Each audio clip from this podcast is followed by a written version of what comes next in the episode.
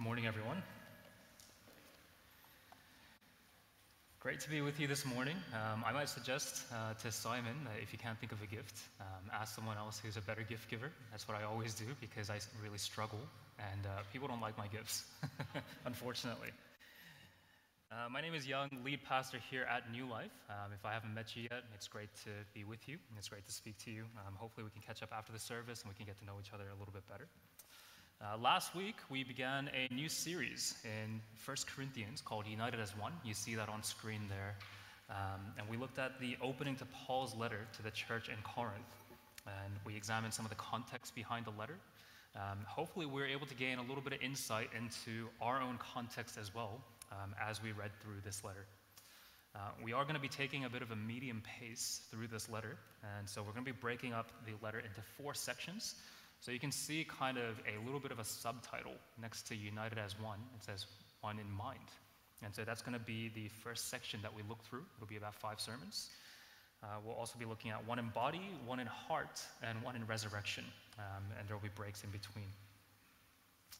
Today, uh, what we're looking at is the first of five sermons, as mentioned, through one in mind. And so you can see on screen uh, the different sermon titles, if that interests you, and then um, how the uh, letter is broken up uh, for us for our sermon series. And for all of this section one in mind, we'll be looking to end up with the same understanding and the same conviction uh, to land us on the same page together uh, so that we can be one in mind. How about I pray for us, and then we'll get straight into the word.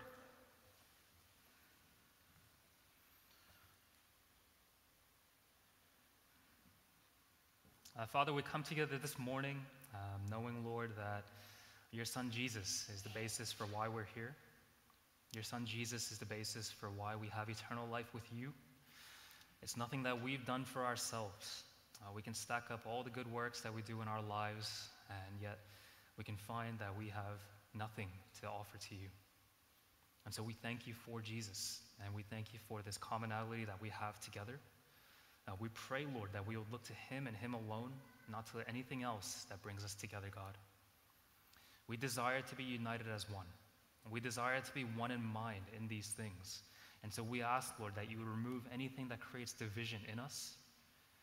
If that's in our own hearts, Lord, we ask that you would just help us to examine ourselves, that you would help us, Lord, to examine what it is that causes division, what it is that causes disunity, and that you would help us, Lord, to let go of that love, let go of whatever that is, that we might be able to even ask you to kill this love for us, that we might truly unite as one under you. We ask, Lord, that you would illuminate this word to our hearts, God, uh, that you would give us a great wisdom that's not of this world, but that's of you, and that you would help us, Lord, to examine ourselves and to really give ourselves to you and to this community. Help us, Lord, to love you and love one another. And we pray these things in Jesus' name. Amen. Amen. Um, over the course of the last few years, with the pandemic and the fallout afterwards, um, I did something that I never thought I would do. Um, I got informed on politics.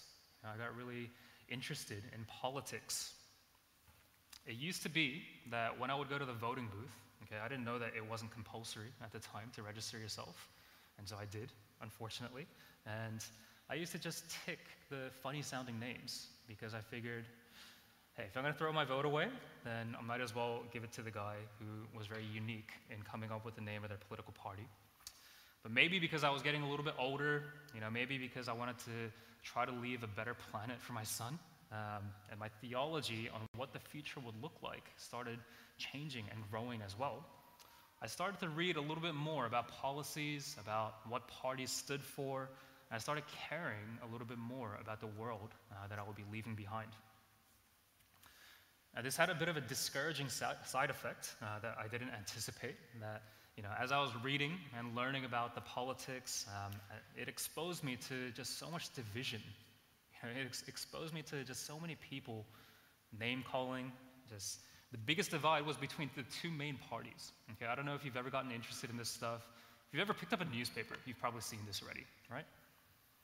As I was reading uh, news stories and discussions, I got really worn out by all the name calling, all the arguing, sometimes not even about the politicians or the parties, but about supporters on the other side. Like, these are like nameless, faceless people that they've never met, and it's just like mudslinging about them as well. It's like uh, we think about arguing and debating. You know, you would imagine that you're trying to win the person over to your side, and I don't really know how this works. You know, like people aren't going to step back from their computers and say, wow, like him calling me an idiot really just showed me the lights, and now I know who I need to vote for. Thank you. You know, it doesn't happen that way, right? These are all Aussies as well. These are all Australian people. Shouldn't we be working towards a common goal together rather than hurting each other? You know, rather than like we should be upholding one another's rights, our dignity. We should be doing these things as Australians, you would believe. How are we going to call someone a name for their political beliefs one day and then go to the voting booth and grab a sausage sizzle from them the next day? Like, it doesn't work that way because we don't break bread with people that we would never invite to our table. Now, in this letter uh, to the church in Corinth, Paul makes a request for unity. He urges them, he appeals to them, he even begs them as brothers and sisters on the basis of his relationship with them. Okay, read with me the first verse there. Now I urge you, brothers and sisters, in the name of our Lord Jesus Christ, that all of you agree in what you say, that there be no divisions among you, and that you be united with the same understanding and the same conviction. So, Paul's call to unity is simultaneously going against disunity. You know, it makes sense, right? And with this, he's dealing with the issues that create this disunity. And we're going to see what those things are so that unity can be achieved. He doesn't just talk about what unity looks like, he calls out the things that are causing division among them. Why is it so important that there be no division in comparison to this impressive rhetoric that they're used to in the city of Corinth? Remember last week, this is a very prosperous city. Really good speakers keep showing up to the city, and so they're exposed to some really good speakers, and then they hear Paul. It's so boring, just so one note. Others might have taken offense to the fact that he's refused their patronage. He continued to work as a tent maker, and we read this later in, ver- in chapter 9. He refuses their financial support. This was a really big cultural thing in you know, the Greco Roman society at that time, where respected teachers took support from their patrons.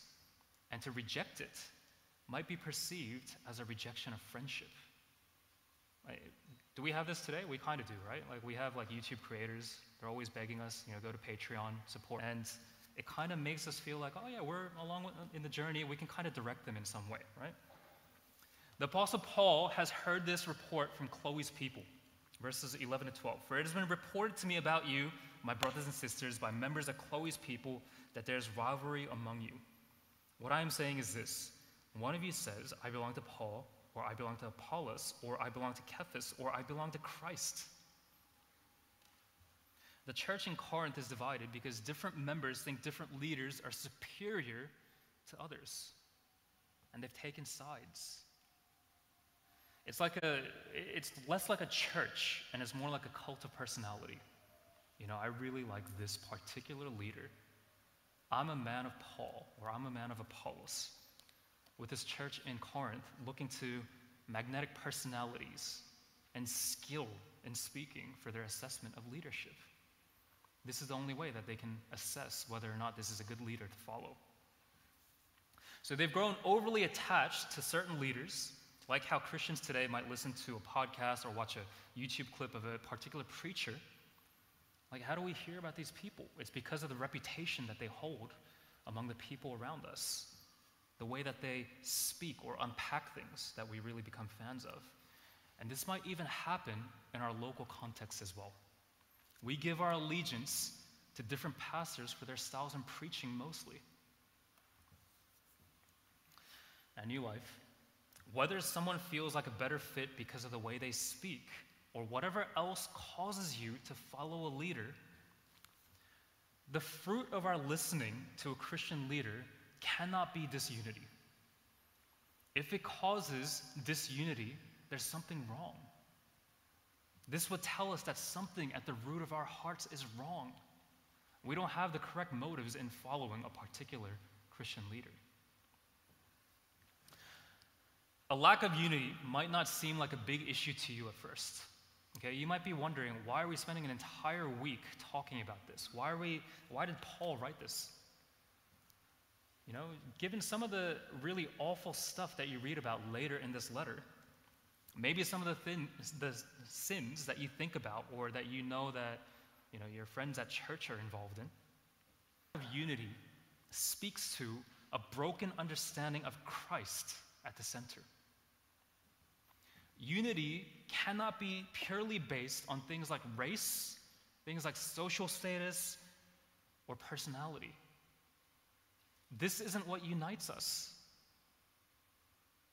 Like, if you look around you, a lot of us are the same race, okay? But not all of us are the same personality. I'm sure you know that already looking around us. The only one thing that truly brings us together in our diversity is our relationship to Christ. We're born of God, we're brothers and sisters in the family of God our Father. This is the one thing that truly brings us all together. When Paul makes his appeal to the church in Corinth, now I urge you, brothers and sisters, in the name of our Lord Jesus Christ, that all of you agree in what you say, that there be no divisions among you, and that you be united with the same understanding and the same conviction. That highlighted word there, united, he underlines the importance of this unity. The word we have here, united, doesn't quite do justice to it. In the original Greek that it was written in, this word is used in surgical context for restoring or mending. Okay, we have a few surgeons and doctors here, right? As in the setting of broken bones. You know how important this is if you've ever broken a bone or if you've ever seen someone break a bone. Paul is saying that broken relationships in the church are as in need of restoration as broken bones are in need of setting. You don't just leave broken bones and hope for the best. They'll grow back a little bit, kind of funny.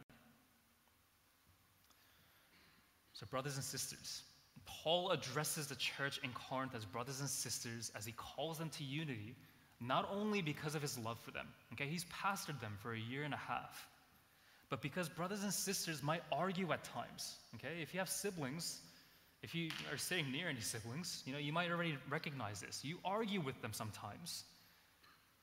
But your family relationship to one another, it gives you a reason to reconcile. You're not going to get around the same dinner table later on if you've just been arguing and you're not talking anymore. You got to be united as brothers and sisters. So I want to do the same here. Brothers and sisters, we must be reconciled with one another. We must be restored with one another. We must be united with the same understanding and the same conviction. It starts here at New Life for us, but also extends further on to the other churches in Sydney and the other churches around the world. Verse 13 reads Is Christ divided? Was Paul crucified for you? Or were you baptized in Paul's name. To be divided in our loyalties is, in a sense, to divide Christ, to tear him apart. If a kingdom stands divided in itself, the kingdom cannot stand, Jesus tells us. So let's put them back together. Jesus is the one who was crucified for you. Not Paul, not Steve, not Matt, not me, Definitely not me. If that's the case, how do we look back to Jesus? Paul talks about baptism here as, you know, maybe the people of Corinth, some of them were aligning themselves more with certain leaders depending on who baptized them, even. But what do we find out in our baptism series? I promise. Baptism is about God's promise to us. It's not about the pastor who's carrying out the sacrament. It's not even about our own faith or our own preparedness, it's about God. Maybe the church in Corinth could have benefited from such thinking. Instead, they took on the values of the city around them, where close association with certain leaders could elevate their status. They see in other religions that the person who initiates you, you get kind of tight. You get really, you know, you start following them with all your heart. Those who were baptized by Paul are maybe now looking to these, this apostle with hopes that he'd appreciate their allegiance to him and that he'd elevate their status now. Maybe this is why they're telling him about all this. And so this is probably not quite the response that they expected. Verses 14 to 16. I thank God that I baptized none of you except Crispus and Gaius, so that none of you can say you were baptized in my name. I did, in fact, baptize the household of Stephanas. Beyond that, I don't recall if I baptized anyone else. Like Paul's actually glad that he didn't do many baptisms at the church in Corinth. Like pastorally speaking, this is a little bit weird for me to think about, okay? But he actually thanks God that he didn't baptize that many people there. Why? Are baptisms bad? No. It's because he doesn't want any part in the little rivalries that are popping up in the church members. He doesn't even want his name to be even loosely associated with what's going on there. I love that he can't even remember if he baptized certain people. Like we are what two, three weeks removed from baptisms. Imagine if I'm like, "Who are you again?" And I just you know dumped all this water on your head. Verse 16, it's like he's scratching his head as he says this. Either he suddenly remembered, or the person who is helping him because he's dictating this letter to him, he reminds him, right? And Paul corrects himself, saying, Oh, yeah, that's right. I did, in fact, baptize the household of Stephanas, this entire household of Stephanas that he forgot. You know, as an aside, I really love this verse because it really shows the way that God uses humanity, flawed humanity, to bring grace to his people. The fact that the Bible contains this, like, actually, come to think of it, I did baptize these guys. You know, on Paul's part, it, it's good for my soul as well, my forgetful soul. Like, I've forgotten someone's name at Friday night prayer as well. I'm so sorry. Um, if you've ever forgotten, anyway, let's move on. All right. Maybe the fact that Paul forgot that he baptized the household of Stephanas doesn't sit well with the people from that household.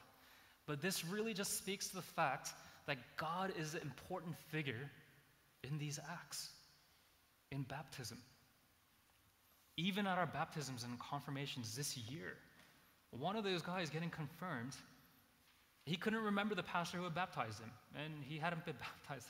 Like, he was baptized in high school, I think, but he couldn't remember the pastor. But that's right. That's the way that it should be, isn't it?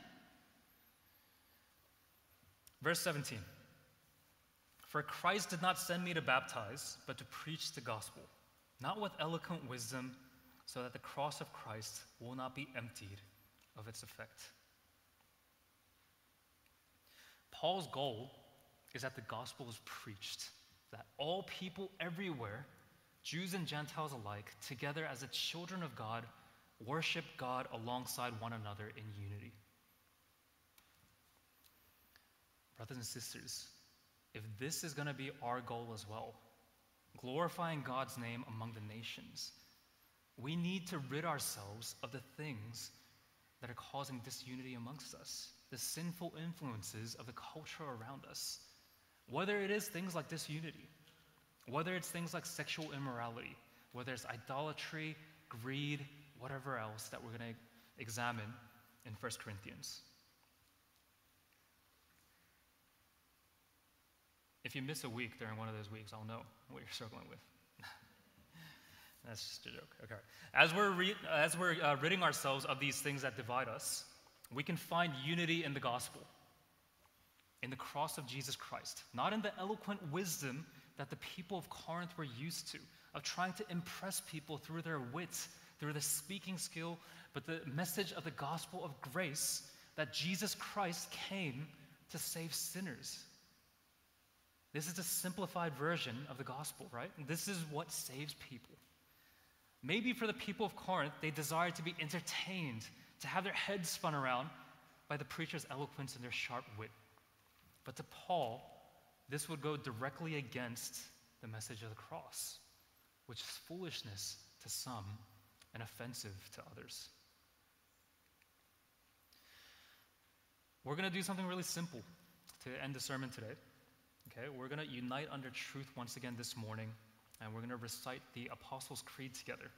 We did this together just a few weeks ago at the baptism service. This is a creed that sums up our beliefs together. Let's unite together in this, okay? So you'll see that on the screen there. So follow along with me. One, two, three. I believe in God the Father Almighty, creator of heaven and earth, and in Jesus Christ, his only Son, our Lord, who was conceived by the Holy Spirit, born of the Virgin Mary, suffered under Pontius Pilate, was crucified, died, and was buried. He descended to the dead. On the third day, he rose from the dead. He ascended into heaven and is seated at the right hand of the Father. From there, he will come to judge the living and the dead. I believe in the Holy Spirit, the Holy Catholic Church, the communion of saints, the forgiveness of sins, the resurrection of the body, and the life everlasting. Amen. Before I pray, if anyone does have any questions about any of that, please feel free to speak to me, because uh, I know these aren't normally just words that we might recite to ourselves all the time. Um, but if you do have any questions about some of that, um, do speak to me and we'll talk through it. Okay, let me pray for us.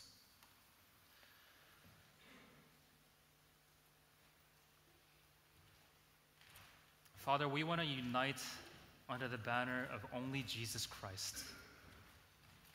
We don't want to ba- we don't want to unite under some Christian leader somewhere, under the pastor here. We want to unite only in Jesus. Let us not take sides. Let us not become rivals with one another. Let us elevate one another rather than putting ourselves above, believing ourselves to be in an upper class of Christian just because of the leader that we follow.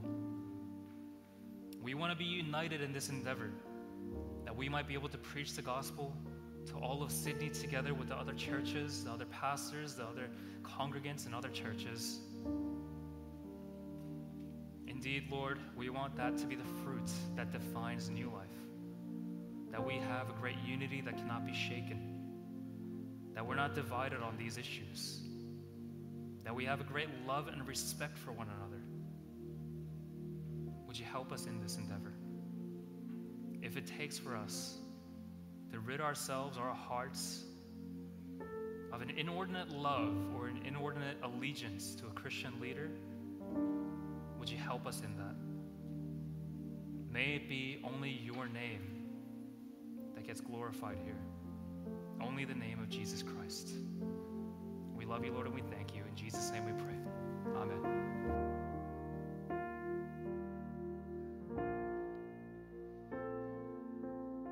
Thank you, Pastor Young. Yes, as we sing this last song,